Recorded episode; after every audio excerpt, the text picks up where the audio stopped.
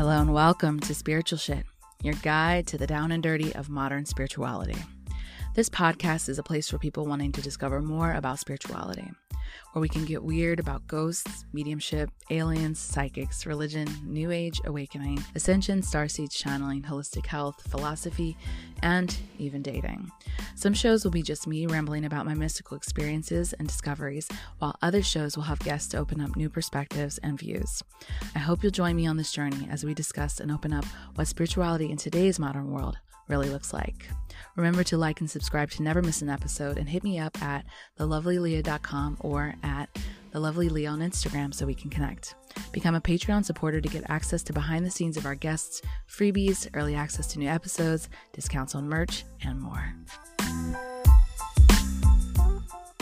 Hello, everyone. Welcome to another week of spiritual shit. Obviously, hope that you had a good week. I'm catching up with you guys, and this month is almost over that happened really, really fast. But today our episode is with Christine Ramos and it's an it's such an interesting topic that we're talking about because we're talking about children and souls coming in and um, essentially volunteering for Earth School and what their process and progress is when you decide to become a portal for allowing those children to come through. And it's, I want to just warn everyone who is listening that we do talk very much about pregnancy and infertility and miscarriage and also birth. And so, if there is anything traumatic that uh, you have experienced that would fluff up those feathers, if you will, I just wanted to let you know ahead of time. Uh, we do get very intense with this particular discussion. So, trigger warning to everyone was listening. But I will say it was a really great episode, and what came out of it was, um, I think, really beautiful realization about how uh, Christine's interpretation of how souls come in and how they exist within us and then outside of us, and how we can be better stewards of the souls that we're bringing into this this world. So, if that's something you're interested in and not triggered by, continue to listen. Uh, we have a few announcements. Our monthly workshop is March 6th, uh, Sunday at 10 a.m. CST. We are talking about how to protect your energy through ritual, through crystals, through um, certain uh, practices and so on. And so if that's something you're interested in, go to patreon.com slash the lovely and become a $10 member. Our mystery school, I've gotten some questions for, is basically sold out. And so we won't be opening that up probably for another few months. I'm in the middle of building infrastructure for that program, and I'm really excited because there's just so much happening there where people are starting to learn more about their gifts. They're starting to practice and starting to even some some people are opening up their own businesses and becoming referrals for me uh, as I stop doing readings anymore and I'm teaching others how to do them. So that's super cool, super cool. Uh, additionally, uh, reminder if you're following me on Instagram, I will never DM you for readings. And uh, I was like, I felt a little victory because we got some of those scammer accounts taken down finally. Instagram did something, so that was nice. Lastly, if you would like a tune up energetically, uh, I have a meditation album called Tune Up uh, that will help you essentially uh, unblock areas in your energetic field through your chakras. I partnered with Josh Solar on that with the music, and he's done a wonderful job in being able to bring in certain frequencies that allow the body to more easily let go of those things. So, if uh, you are interested in a nice, soothing, guided meditation, you can go to thelovelyleah.com slash shop and find those there. Additionally, if you are looking for any workshops, you can go to spiritualshitschool.com. So, those are our announcements. Uh, anything else, I'll just put in the show notes. But I am really, I'm so interested in what it is that we're talking to you about today. We did have a few technical difficulties with the recording because I had dropped my microphone uh, that day or so prior. So bear with a little bit of buzzing. What we get into is so, so, so deep. And then what we talk about in the after show as well over on Patreon is something that I feel will be really expansive for a lot of people. So so let's get into the episode right now. Christine Ramos is a maternal child health registered nurse who has worked as a certified childbirth educator, certified doula, and internationally board certified lactation consultant. Prior to becoming an RN, Christine was a social worker for 10 years in the mental health field. In 1996, after having her second son, she felt called to work with mothers and babies, and soon afterward, she completed the 69 college credits needed to get a second bachelor's degree in nursing in one year. As a hospital RN, Christine worked with cardiac units before specializing in maternal child health. Ever since she can remember, Christine has been a physical, emotional, cognitive, and intuitive empath who can perceive the human energy field. The perception comes to her as sensations and in her own body. These abilities have led her on a path to search for the truth that has enabled her to make sense of what she's learned from her academic sources and what she can perceive on an extrasensory level. That led her to write A Journey into Being, Knowing and Nurturing Our Children as Spirit. Truly a unique work, the manuscript garnered attention of the late Dolores Cannon, the pioneer of past life regression hypnosis, who then published her book through her own company. Christine masterfully blends science and spirituality when it comes to all things related to the arrival of new life. She also introduces the concept of intuitive nurturing, which is a set of methods to enhance an intuitive bond with your child starting from pregnancy. Christine's empathic abilities combined with her career experiences and education afford her with the insight that addresses the health of our child's minds, bodies, and souls. Please welcome Christine to the show. Hello and welcome to another episode of Spiritual Shit. I'm your host, Aaliyah Lovely, and today we have Christine Ramos, who is a registered nurse, a certified childbirth educator, a doula, and has lots of intuitive gifts and abilities and background in spirituality where she's able to connect to the birthing field, if you will. So, we're talking a lot about childbirth and children and how they come into the world. We're so excited for this conversation, Christine. Welcome to the show. Thank you so much. What a lovely introduction. Well, thank you for being here. It's something really interesting given that I am a new mom. Upon kind of thinking about the way in which children come in or souls come in, how they choose us, I believe, choose us as parents and all of our experiences around what we are here to do in our incarnation. The first I heard about you was through an interview with Dolores Cannon, who those listening are probably some of you guys have heard of her before. The late Dolores Cannon, she had a lot of information being a regressionist, where she would talk through people and their experiences. And I think we started talking about this maybe before I had my baby. So, with that, before we get into that, can you kind of talk to people about your background, you know, that kind of got you into the space to begin with? Okay. Well, professionally, I started my career careers because this uh, I have to I have two careers in my past. My first career was in social work, and I worked with those who had mental health and substance abuse challenges. And I did that for about a decade. And once I had my second child, I just fell in love with the field of mothers and babies and helping them. Hmm. So I actually had given birth with a midwife for my second and my third child. And I thought, hmm, maybe I can do something like this. I felt a calling to it. So I went back to school. I got my nursing degree after taking 69 credits in one year, which Ooh. was insane. I did it and got my nursing degree. Immediately, I from nursing school, I started doing some cardiac nursing. But then, as soon as I could, I got into maternal child health. I got my board certification for lactation consultant, certified doula, certified childbirth educator.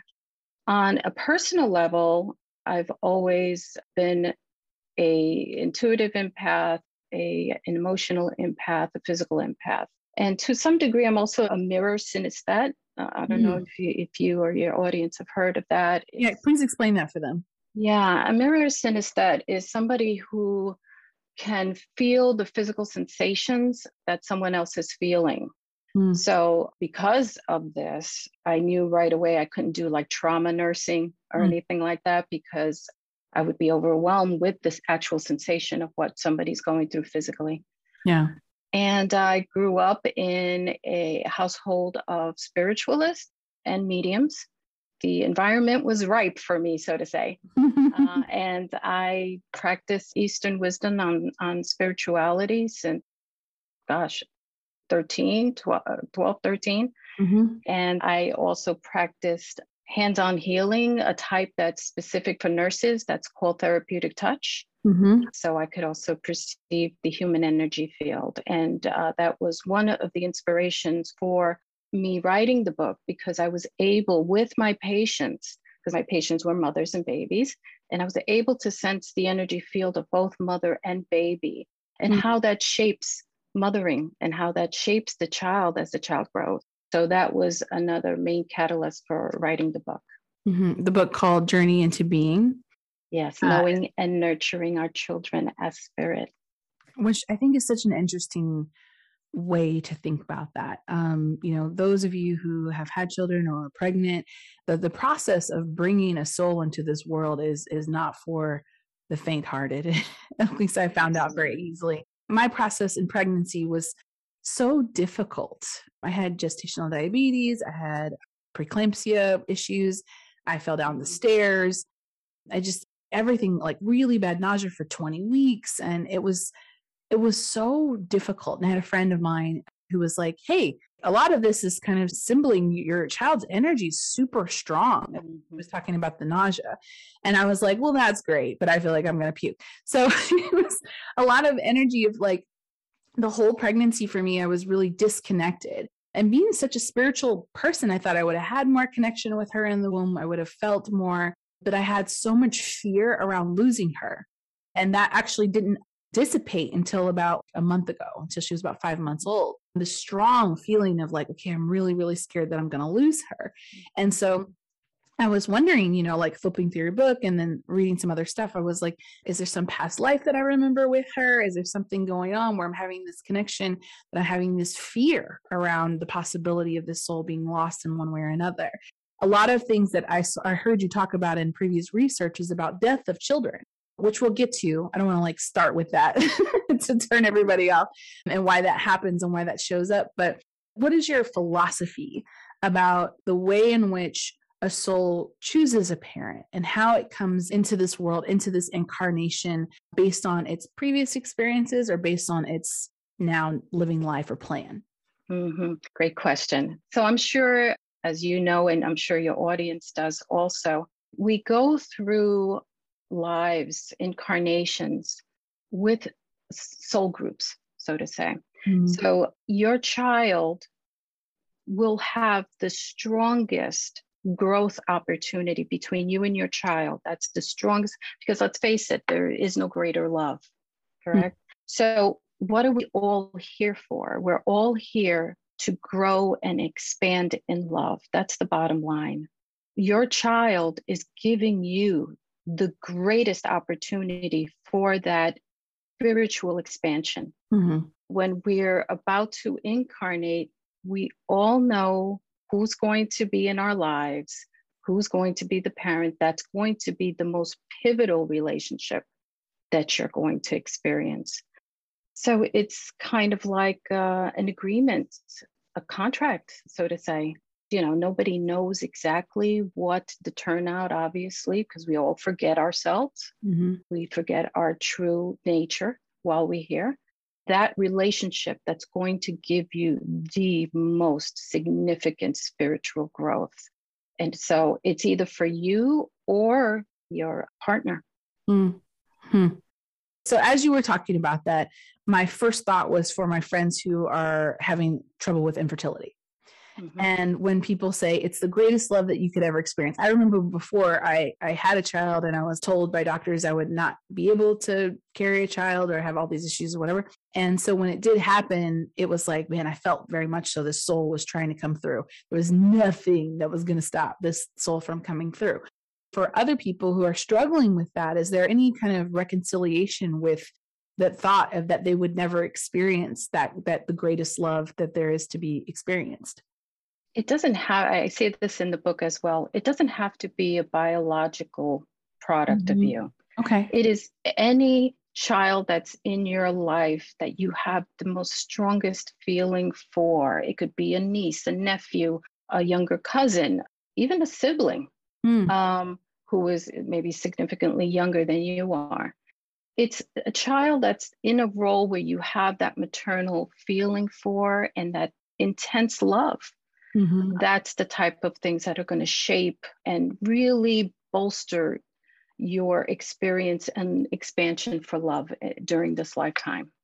So, when the child comes in, are you able to communicate with the soul that's coming in? Are you able to communicate with the baby? Are mothers, do they have the ability to communicate with their unborn children? Yes, great question. I try to teach it as well as in the book and my patients as well. I try to teach them how to connect with their child themselves primarily. So, if I may go through how I perceived how the incoming spirit is formed and um, yes. how it, it, the whole process is. So, yeah. once conception occurs, we have the layer of the human energy field that's called the etheric layer. Mm-hmm. So, the etheric layer is the layer that holds kind of like a blueprint of the developing fetus. That blueprint is where the dividing cells sort of make this matrix. And that's basically the only spiritual layer that's present during gestation, during pregnancy. The higher conscious levels of the spiritual energies are still, they're still finer, higher. They have, they really don't need to be in the womb during the gestational period. Mm-hmm. When you're communicating with your child during pregnancy, you're communicating with those higher conscious levels of, of vibratory energy. Mm-hmm. And the way you can do that is simply by examining your dreams. Many women will get what they call a visitation dream mm-hmm. from their child. And a lot of times, this visitation dream you know, women will look at it and say, oh, yeah, it, it, felt very real. It felt very vivid. And they don't recognize it as such, mm-hmm. as being. You know, your child can come through maybe not as the child, but maybe through the symbolism of somebody who you love in your life now. Mm-hmm. Maybe like your your your sister or your brother, but you know that there's a different love there. Mm-hmm. And so, hmm, that's probably a visitation dream. Mm. Also, you, what you can do is take what's called a it's a flower essence. I don't know if you or your audience have, has heard. I literally have. I just heard of it today. Really? Randomly, yeah. Oh, Talk wow. to me about that. That's so weird. Yes, yes. Flower essences are tinctures of the essence of a flower, which is mm-hmm. like distilled in this solution of there's a little bit of alcohol in it, but at the levels that it's recommended. So I think it's four drops under your tongue a day. Mm-hmm. The level of alcohol is scant. Mm-hmm. Um, but it, even if that's uncomfortable for you, what you could do is put it in your bath water. And the one in particular is called Forget Me Not. Mm-hmm. So it's Forget Me Not flower essence. Mm-hmm. Um, they have several brands. There's one that's called Bach. There's another one that's called the Flower Essence Society or FES, and they sell them on their websites. And those, what you could do is put, I believe it's 20 drops in your bath water, and you just kind of soak in it. When you're, you know, when you're done with your bath and you come out, you just lightly pat yourself dry so that you receive the essence of the flower. And what that's supposed to do is to strengthen the connection of the spiritual bonds that you may have with your child. Mm. And so that these perceptions can come a little bit easier for you. Mm-hmm. Um, you know, some of us don't meditate regularly, so it kind of helps that connection to come through. It's interesting uh, the idea of first of all the communication between uh, your your spiritual child or unborn child or whatever the connection to that child the way that which the child transforms your body even and the way in which we're having to essentially make space right for this entity to come kind of in presence when i heard you talk a little bit about traumatic births which we won't cover in great detail today but i myself have had one and recognizing that maybe she wasn't ready to come out yet Mm-hmm. and so that feeling of being kind of in like modern medicine and how modern medicine works oh the baby's going to be too big oh this is going to happen you know like whatever i more so went ahead with my doctor's recommendation because we had so many complications anyway oh. with the actual physical pregnancy. So, do you have any insight to that for people who have may had a tumultuous pregnancy for a soul coming in, and then also for those who have experienced miscarriage? In the purpose of like, why does that happen? Why do we have this soul coming in only then to leave? Or is it, you know, like everybody's like everything happens for a reason, and I don't actually believe that, but if there is some sense of that, like, what is your take on that? Okay, that's a loaded question. Super loaded. Sorry. no worries. Okay, so I'll address first the obstetrical part that you brought up. You know, doctors, they are very tied up in the biomechanics of birth. Okay. They see themselves as the person who delivers this baby. Okay. And it's a very medical thing to them. First and foremost, it's important for your audience to know that the baby initiates their birth. Okay. It's not the mother, it's not the obstetrician, it's not the midwife, it's the baby that initiates her own birth. And so it happens through a, biochemical process, but spiritually, I believe it's also when the finer layers of the spirit finally merge with the physical body. Mm. And when that happens is usually corresponds when the mother feels the nesting urge. Mm-hmm. Okay. So the mother senses the additional energy that's coming into her body. And she perceives that as the nesting urge or the nesting instinct. And so, what happens during the nesting instinct, right? You get the surge of energy. You want to make everything ready for the coming of your baby. You get the nursery ready. You get, you know, you put away the clothes, you get the crib done. You know, it's all of that extra energy to make room for the baby. Okay. So, getting back to your the obstetricians, the obstetricians, you know, they see the body as a machine. They think all I need to do is tweak a little things here, give a little bit of Pitocin here, do this, do that, you know, soften the cervix, break the bag of waters, boom, you know, let's get this birth going. Unfortunately, what can happen when that occurs is that the baby not actually being ready to be born, what happens is subsequently more interventions need to be right. instituted. So, perfect scenario that I saw many, many times is Pitocin drip. The woman starts to contract. Now, contractions are so severe, she needs an epidural. Epidural, then, you know, maybe two rounds of epidurals. Uh, mm-hmm. Uh, maybe by then, labor has stalled and we need maybe even more Pitocin. Then, guess what? Now she she's been in labor for too long, cesarean section. Mm. So it, it that's what happened to me. Yeah, it's usual. Let me tell you, it's so common. It's so yeah. common, and a lot of times this could have been avoided simply by allowing certain cues to start already with the baby's birth. Mm-hmm. So some of the the cues that baby will give is obviously you know the bloody show. Mm-hmm. Okay, bloody show means baby is starting the process of thinning out your cervix. And so you usually, you know, you'll lose your mucus plug. These are indications that, you know, baby is starting the process. If we bypass all of those steps, you're basically going against nature. I don't know how better to say it. Mm-hmm. Um, and then intervention after intervention usually is needed.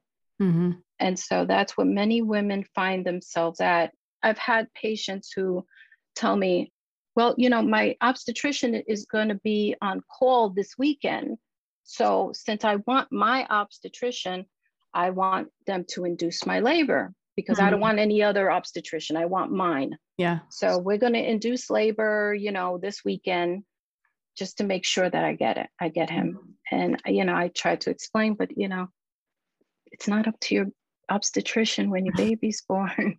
Yeah. it is it uh, don't get me wrong, please, and I want to make your audience realize this. Cesarean sections and inductions absolutely have a medical place. There are absolute times when they're indicated. Mm-hmm. Okay. If the baby is in distress, absolutely. This can be life saving for them. Absolutely. Yes. Absolutely. I am not saying that C sections are bad or not needed or mm-hmm. or should be avoided. Mm-hmm. Absolutely not. What I am saying is instead allow the baby to start the process of coming into the world because when you bypass all of the baby's cues that oh, I'm ready to come, that's when more and more medical interventions have to be implemented. So I know for myself that that was a big, like, I felt so much guilt afterwards mm-hmm. because I was like, I wanted to do it natural. I wanted to have all these things, but because the pregnancy itself was so, oh, there's a fear here. Up, oh, I was, I had like three hospital stays during my pregnancy. Mm-hmm. And I was just like, I'm so scared of losing this baby. It made me abandon what I deeply wanted for my experience and I think due to my experience, I'll I'll never try to have another child. Like this is we're done. Zip it up. Like, and you know who knows? Maybe that was why I, why that needed to happen. They're like, you're gonna have a hands full with this one, so like we're good to go. But in cases of miscarriage, that was something that I was so afraid of. I wouldn't let my get get excited. We didn't even announce that we were pregnant until I was six months pregnant because I was like, I just don't want to have to experience this thing publicly you know, from a spiritual perspective, what do you see that shows up there on the purpose or the reason why that ends up happening? So, on an energetic level, what usually happens when a woman has a miscarriage is that the sperm and egg have been, you know, the egg is fertilized. It has its journey to the womb and it starts to have its divisions. But what is absent is that etheric layer. Hmm. So, in an energetic sense, that's what's happening. So, I, I would call it maybe physiologic, energetic type of situation. The etheric layer is absent. Therefore, further development of that embryo can't happen. Hmm. Okay. Now, as for the reason why that might occur. That's kind of difficult to say. Yeah. It again goes back to contracts, it goes back to what you're supposed to learn from this, or mm. how do you take that experience and expand in love? Hmm. Okay. And that's so individual. Right. So it's it's very, very difficult to address that sort of phenomena in a broad sense because mm-hmm. it's very individual. What did this person go through as a result of this miscarriage? Mm-hmm. Did they come through it with some type of expansion for themselves and for the universe? Mm-hmm. So, upon conception, does that mean if they don't have an etheric layer, they don't have a soul? Yes. Okay. So is that an individual basis or is that upon a certain amount of days or did the soul say, oh no, I don't want to come into these parents or by the time the egg is implanted. So that's usually around day seven after fertilization. Mm-hmm. About day seven, if that embryo, that zygote, it's called a zygote, if that zygote does not have an etheric layer attached to it, then there's no incoming soul. Hmm. So, what defines the etheric layer? Like what? The etheric, what? The, the etheric layer is the physical, the closest layer to the human body. Mm-hmm. Um, that's that's composed of a matrix of energy, and this matrix of energy actually has the imprint of all previous lives as well. Hmm. Okay. So if someone were, you know, had gone through three or four miscarriages in in each of these cases, is it then this is a hard question. Oh man. Sorry, like I'm really putting you on the spot here, but is is it then the responsibility of the carrier that there's no etheric layer that's being produced? Because I, obviously I don't want anybody to carry more guilt and be like it's my fault, you know, like mm-hmm. whatever. How does how does that work into that theory? Okay, so again, it's something where again, we go back to how the mother and child or parent and child relationship is the most pivotal. in your life. Mm-hmm. It's the most opportunity for growth in love. So, depending on what kind of contracts, agreements happen in the afterlife or before life, however you want to call it, that's what will determine this phenomena. Now, if there is no etheric layer, essentially, it's that there is no incoming soul for that person. Mm-hmm. And I, I don't want it to make it sound that, you know, harsh, but that's the reality of it. Mm-hmm. Um, so, in other words, maybe physiologically, this woman can conceive and her eggs can be fertilized. She can become pregnant. But as far as carrying that birth, it's just there is no soul that's meant to be mm. the child. this I, is this is a hard topic, and I I applaud you for taking it on because I know the and I'll make sure to do a, a previous like trigger warning for those who are listening, obviously. But yeah. we're we're dealing in hard subjects. This is why we do this show, and trying to understand the spiritual contextual implications of what it means to produce souls and and bring them into this earth. Very much so. To me, that makes sense. It's a hard reality to look at or hard theory to to to conceptualize, but very much so. I know that there's a, a few friends of mine who deal in infertility not a few i have a lot of people that i know that have dealt with that very much so and i had a guilt because like i've been told almost my whole life because you have pcos because you have fibroids because you have endometriosis or whatever like pff, not for you not you it's not going to happen with you. And so when it did and the story's crazy my listeners know i'll tell you later but the story itself is insane because we got pregnant on the first try.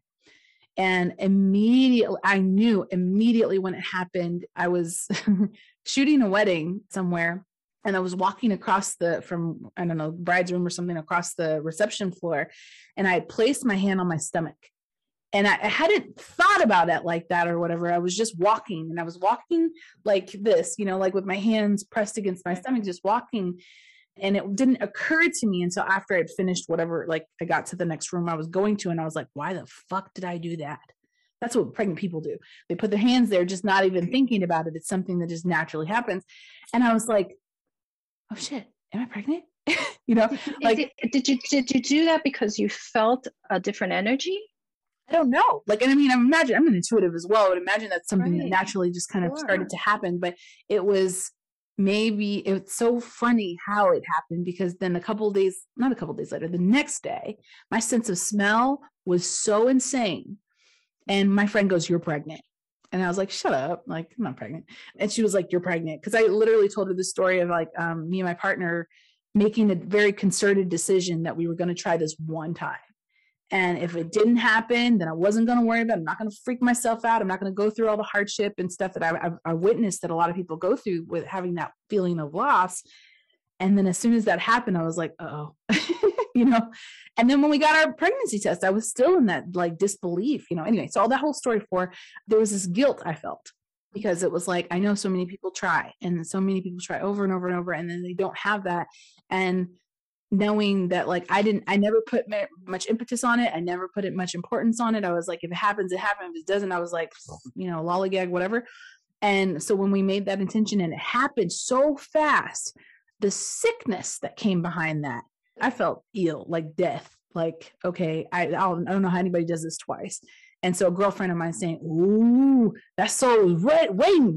like yeah, for you two yeah. to get together. Me and my partner had only been together for uh, six weeks at that point. Can I and, ask you? Can yeah. I ask you, did you have any visitations of your of your baby? Veda, I don't. Right? Yeah. Um, I don't know. What happened was we'll just talk you know like everybody yeah, probably knows the story they've heard it but the thing that happened was is that i had a dream about my partner before i met him and so it was six about six months before i met him so then once i met him i was like boom we know this is we have past life in egypt we have all this whatever so when he asked me you know we had a scare prior to us actually getting pregnant And he said, uh, What would you name it? I said, I never let myself think about it. He's like, What about Cairo? That's where we had our past life. And I was like, What? so then, when a few weeks passed by, and he was like, Well, you have all these kind of issues. And we were talking about some friends of mine that I felt really bad for that were going through it with their infertility. And he says, You know, do you think we should try? And I was like, I don't know. I think I'm just looking for a sign and I was scrolling through my Instagram and I clicked on Tia Mowry's Instagram for God knows what reason and clicked through one random post. And on the post, it said something about I was way pregnant with Cairo. And it just like plain as day, it was so weird. Wow. And so to me, that was the visitation. That was her being like, I'm coming, like, let's go.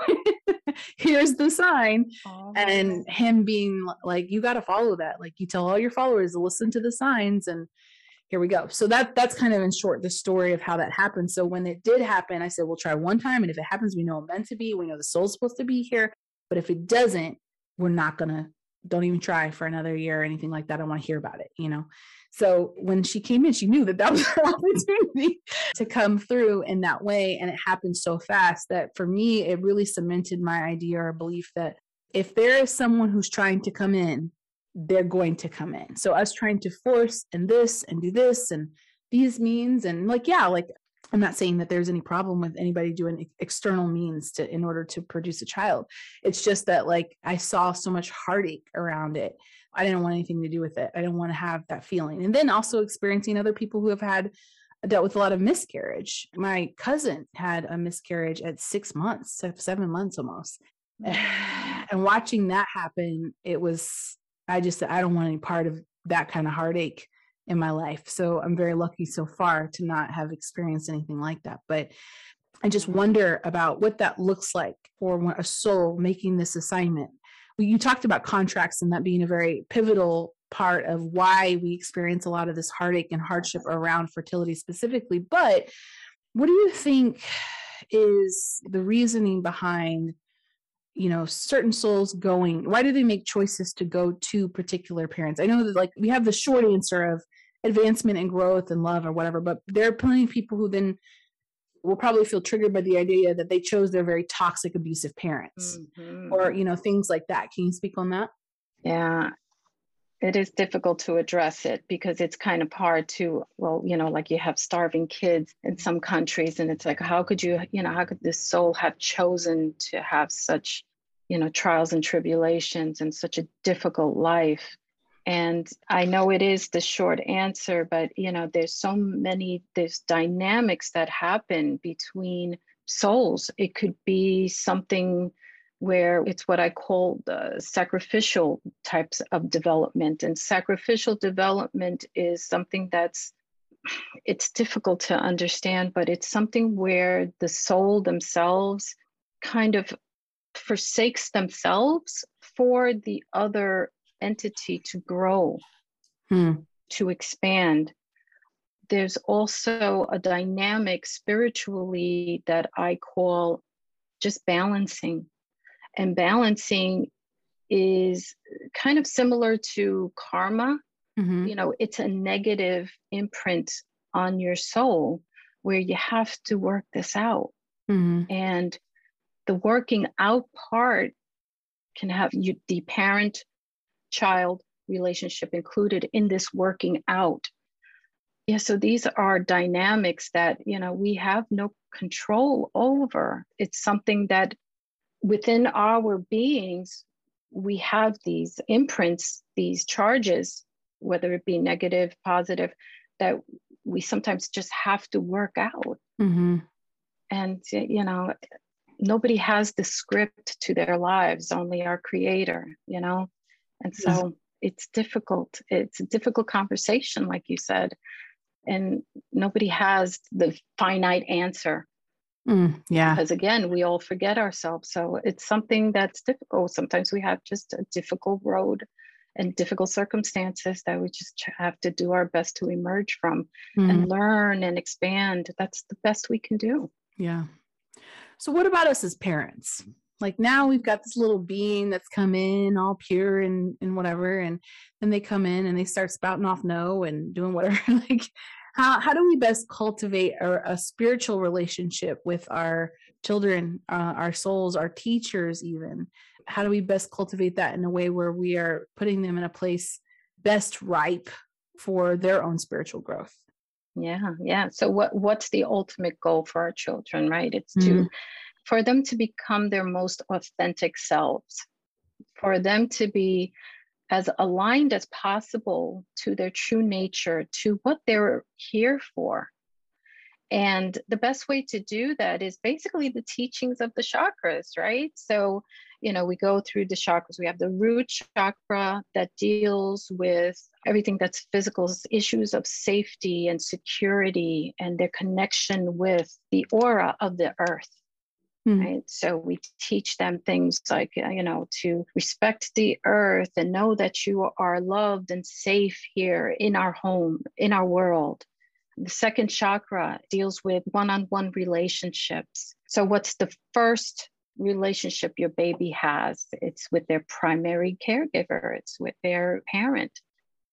Actually, whether it's the parent or not, it could be a grandparent, it right, could be a, right. a, an aunt, or but uh, that's the chakra that deals with that one-on-one relationship, the sacrum. Then you have your solar plexus, and this is the one that I talk a lot about because the solar plexus deals with issues of self worth, self esteem, self image. And think about how difficult that is for children now with social media. Ooh, right? Yeah. Okay. You know, people who use social media, Instagram, you know, they'll put their best lives out there. And our, you know, our young children are looking at this and comparing themselves and saying, you know, I don't have this. Something must be wrong with me. Yeah. And so we just recently got those statistics from Facebook or Instagram that said that uh, teenage girls are committing suicide at a, an alarming rate now mm. because of social media. And so the solar plexus is a truth that we could teach our children in terms of you are worthy. Don't look at that other stuff. You are perfect the way you are. So important. I'm going to touch on that one real quick because sure. something I, I recognize is, you know, like body image, right? We all have a thing with our body. And I thought if I'm raising a girl in this world, I need to be mm-hmm. very careful about the way I talk about my body around her now. Even though she can't mm-hmm. talk like she starts to observe she's still watching me. And i mm-hmm. thought like she's the thickest thighs i've ever seen in my life these chunky rolls. And i'm just obsessed with them. And i thought why do not i don't give myself that kind of love I made this joke of, you know, people who were seeing pictures of her. Oh my God, look at this thighs. You know, like, why are people going, oh my God, your thigh? You know, yes. I probably wouldn't want that attention. but I'm thinking, why don't I give myself that same grace? Why is it that a thick thigh looks great on a baby, but not on an adult? You know, it's just like this weird disconnect we have with our body. And I thought, okay, this is something I really want to be present with because she will be following my example. I followed my mom's example, and like I need to shape up my own solar plexus. I'm going to be in a space where I facilitate an environment where she's going to feel accepted by herself. So you could see how important that is. So yeah. important. Yeah. Okay, continue. Absolutely. and let me tell you, they're watching you from yes. as much younger than you think they are. Mm-hmm. And they're listening to your words. You could be on the phone with somebody else and they're listening. Mm-hmm. You know? So, very important. So, the heart chakra we go to, and the heart chakra talks about, of course, love and forgiveness, that they're worthy of unconditional love Absolutely. And that the importance of forgiving others, but also the importance of forgiving themselves. Yeah. Then we move to the throat chakra. I know that's your favorite one. Mm-hmm. And um, yeah, the throat chakra has everything to do with expression, will, and it's also the bridge between intellect and heart. So it's important in terms of having your child know that they are heard Mm-hmm. They are heard and they are worthy. What they have to say, their expression of themselves is worthy. Then we move to the brow chakra. The brow chakra has everything to do with clarity, insight, mental processes. So, what, what do we teach our children from there? We teach them how, once they visualize something that they can accomplish anything that they put their mind to what once they put their intent that the whole uh, manifestation mm-hmm. and how they can absolutely create their future from intent and love and then lastly it's the teachings of the crown chakra what does that teach us that teaches us how we are all connected to a higher consciousness and the importance of knowing that we are not walking this earth alone. We are connected through all of the electron fields, the waves, we are all connected to each other. As a matter of fact, I read an article recently how the right brain is the brain that sees everything in that spiritual sense it sees things in the fluid nature that we exist in. Mm-hmm. And then the left brain is the brain that puts it all together and puts it to a solid structure. So, in the the structures of all the chakras and the ways in which we can be like more present with our children and how we can facilitate a better awareness for them as they are trying to learn how to be people in earth yeah. school what are I know this is individual for everybody, but do you see in your kind of more spiritual mediumistic type of work that the children who are coming in that they see themselves as teachers? Are they like, oh, yeah. I'm going to go teach my parents this, or you know what I mean? Like, is that what's that like? Oh, I'm glad you brought this up. Okay, so um, right now, well, actually, since the 19, I want to say the 1950s, there have been the incarnation of more and more developed souls or souls that have brought forth a contract of specifically to better this world. Mm-hmm. And so I don't know if you've heard about the indigo children. Yeah, let's talk about it because people might yeah. not know what that is. So we have the indigo children, we have the crystal children, and we have the rainbow children. Mm-hmm. The indigo children were born between the 1950s and 1980s. And these are the children, they're adults now, but these were the children that are the movers and shakers. They were the ones who were born to move us along and break down institutions and ways of thinking. And they are sort of rebellious, but they're very, very sensitive and they're spiritual and in their lifetime, they have, in some way, shape, or form, done something to heighten the love or heighten the changes. I identify as an indigo as well. Indigo children also, what's difficult for them is sometimes because they're so sensitive, they have issues with um, substance abuse, even. Mm.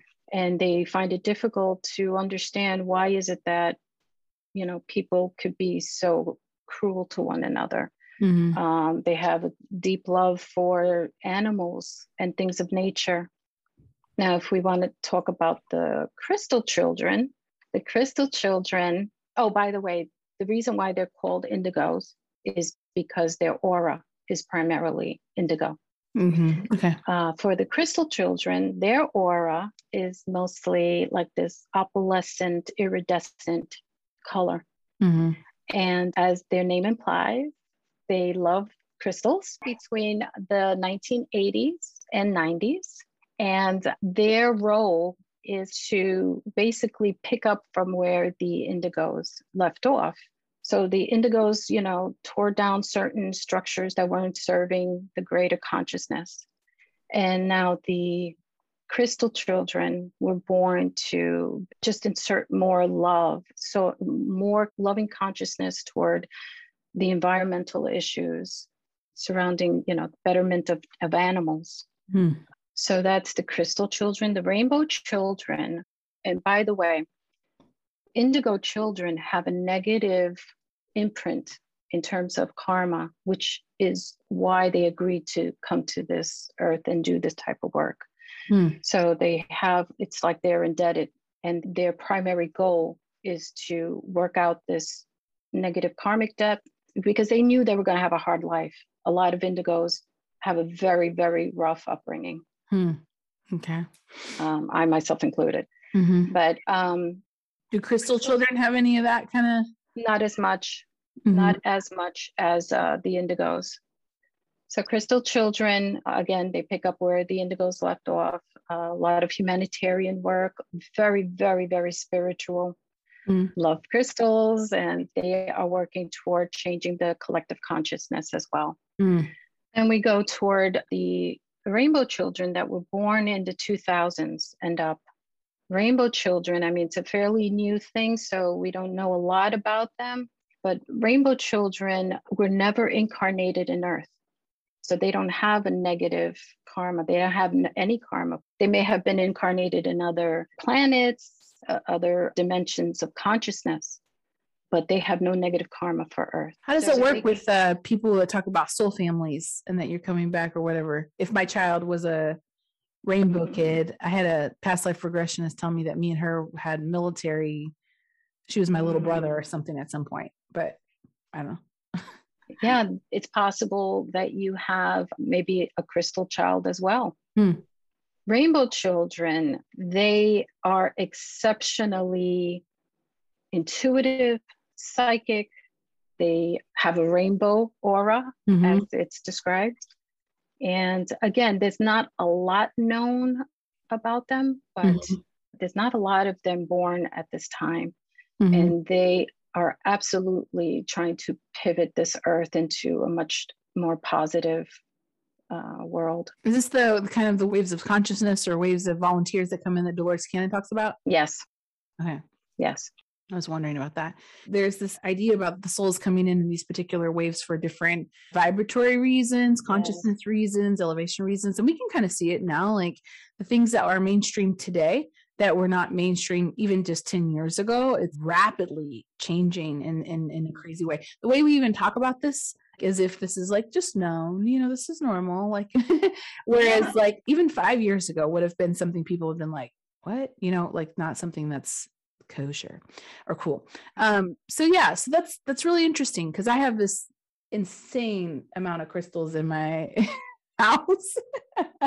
When I Um, was to you, I thought of you immediately as a crystal child. oh man, like I'm so drawn to them. I don't know why. What is the correlation between if you know, what is the correlation between is it an earth thing? Connecting to the earth materials, or like what? It, why is there such an obsession with the? I have, I can't stop myself. I got new crystals yesterday. I think it's because you recognize the vibratory element of these materials. Mm. You re- you can resonate with them. You sense it, you know, on a vibratory level, how they can enrich your own essence and Mm. how they can bolster certain things to happen or facilitate certain states of consciousness. Yeah, absolutely. I use those in my dream life and when I'm mm-hmm. meditating and all kinds of stuff, and they work quite great. Mm-hmm. So, in the teacher aspect, if a child is coming in and they're, you know, rainbow, crystal, indigo, doesn't matter, if they come in anyway, are there souls then that come in who aren't a part of those declinations? Like, are there people who are just like, I'm just here to be here and I'm cool? Are there also like, what do they call them? Skinwalkers, I think was the name. It sounds really creepy. people who don't come in with purpose, the people that come in to just kind of, you know, filler for the matrix or anything like that. I think everybody comes here to add to, like I said, the collective consciousness and to um, move in the direction of expansion. That's why we come here. Mm. That's the reason why we come here. It's all in the name of love, as corny as that sounds. It's something to expand in love. It's a, and and I'm totally in agreement with you, but I'm going to be a devil's advocate for the people who are who come in with a very open willingness to hate. Hmm. Obviously, we come in and we forget what our whole deal is or whatever. We have to figure out what that is and what that looks like.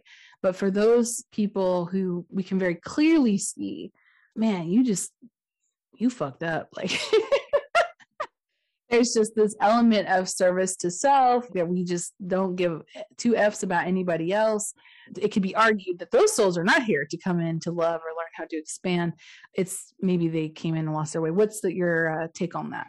I would then ask, where did this come from? So, is it something that while they were growing up, were they exposed to something that knocked them off their path? Hmm. Was it something that, and you know, just going back to child rearing, I'll give you an example. If the parents, let's say, have an exceptionally sensitive child, let's say, but they raise them like, oh, you need to toughen up, stop being, you know, this, that, or the other, or you need to be this when this person is so clearly something else. Mm-hmm. You know, that could foster a lot of anger and a lot of just a sense of not knowing who they truly are. Mm. And yeah, I believe that when people have this hatred or they have this, you know, whether it's resentment, envy, you know, we go back to those teachings a lot of life is an illusion, hmm. right? Mm-hmm. It's an illusion. So it's like, in order for all of us to be our best selves, it's just so important to, you know, look at our children as these individual souls that their one quest is to become aligned with their purpose. Hmm. And so again, I see people who are like what you said, hate hateful and just mean or just not good. I really get the sense that this is something where something went wrong along the way. Mm. They yeah. were knocked off their path and the reason why they're here. Hmm. Yeah. And it's such a hard it's a hard thing to watch. Oh yeah. And particularly it's a hard thing when you see parents cultivating that kind of reality for their new souls coming in. So we have such a deep responsibility. You know, the child is not here to love us, the child is here to expand love. And yes, I would imagine it would be nice to have a child that loves you. I, I know I prayed for that. I was like, please let us be close. Like, let it be like where we have a really wonderful bonded relationship. But I was also very aware that whoever she's coming in as, first of all, she has this strong ass energy. Like, just mm-hmm. she will be a pill that I say pill, but she'll she'll have her own mind. And I believe she chose me because she knew that I would say that's okay. It's okay to have your own mind. I might not like this or that, but like I'm going to let you have this experience because I understand at least I say now as she's a newborn, that may change when she's a teenager. I'm like, no, you cannot go out and with the responsibility that I hold and the heaviness, the weight, I should say, of that responsibility to cultivate that kind of soul that can come in and have that expansion let them have that yeah. experience. So, um, we're going to talk a little bit deeper about that specifically on our Patreon. Thank you, first of all, for taking on such a challenging thing for people to talk about. And those of you guys listening, I really hope that that helped you. First, can you tell people where they can find your book and then where they can find you? My book is available on Amazon.com and other book outlets. And you can find me at intuitivenurturing.com mm-hmm. as well as Christine Ramos rn.com. Mm, perfect. Well, make sure to check out her book, A Journey into Being, Knowing, and Nurturing Our Children as Spirit. And thank you so much for being on the show. We're going to continue this conversation over at patreon.com slash the lovely Aaliyah. If you become a Patreon member, you can hear the rest of this interview. And hopefully you love this so much that you will send it to someone you love. We will see you in the next one.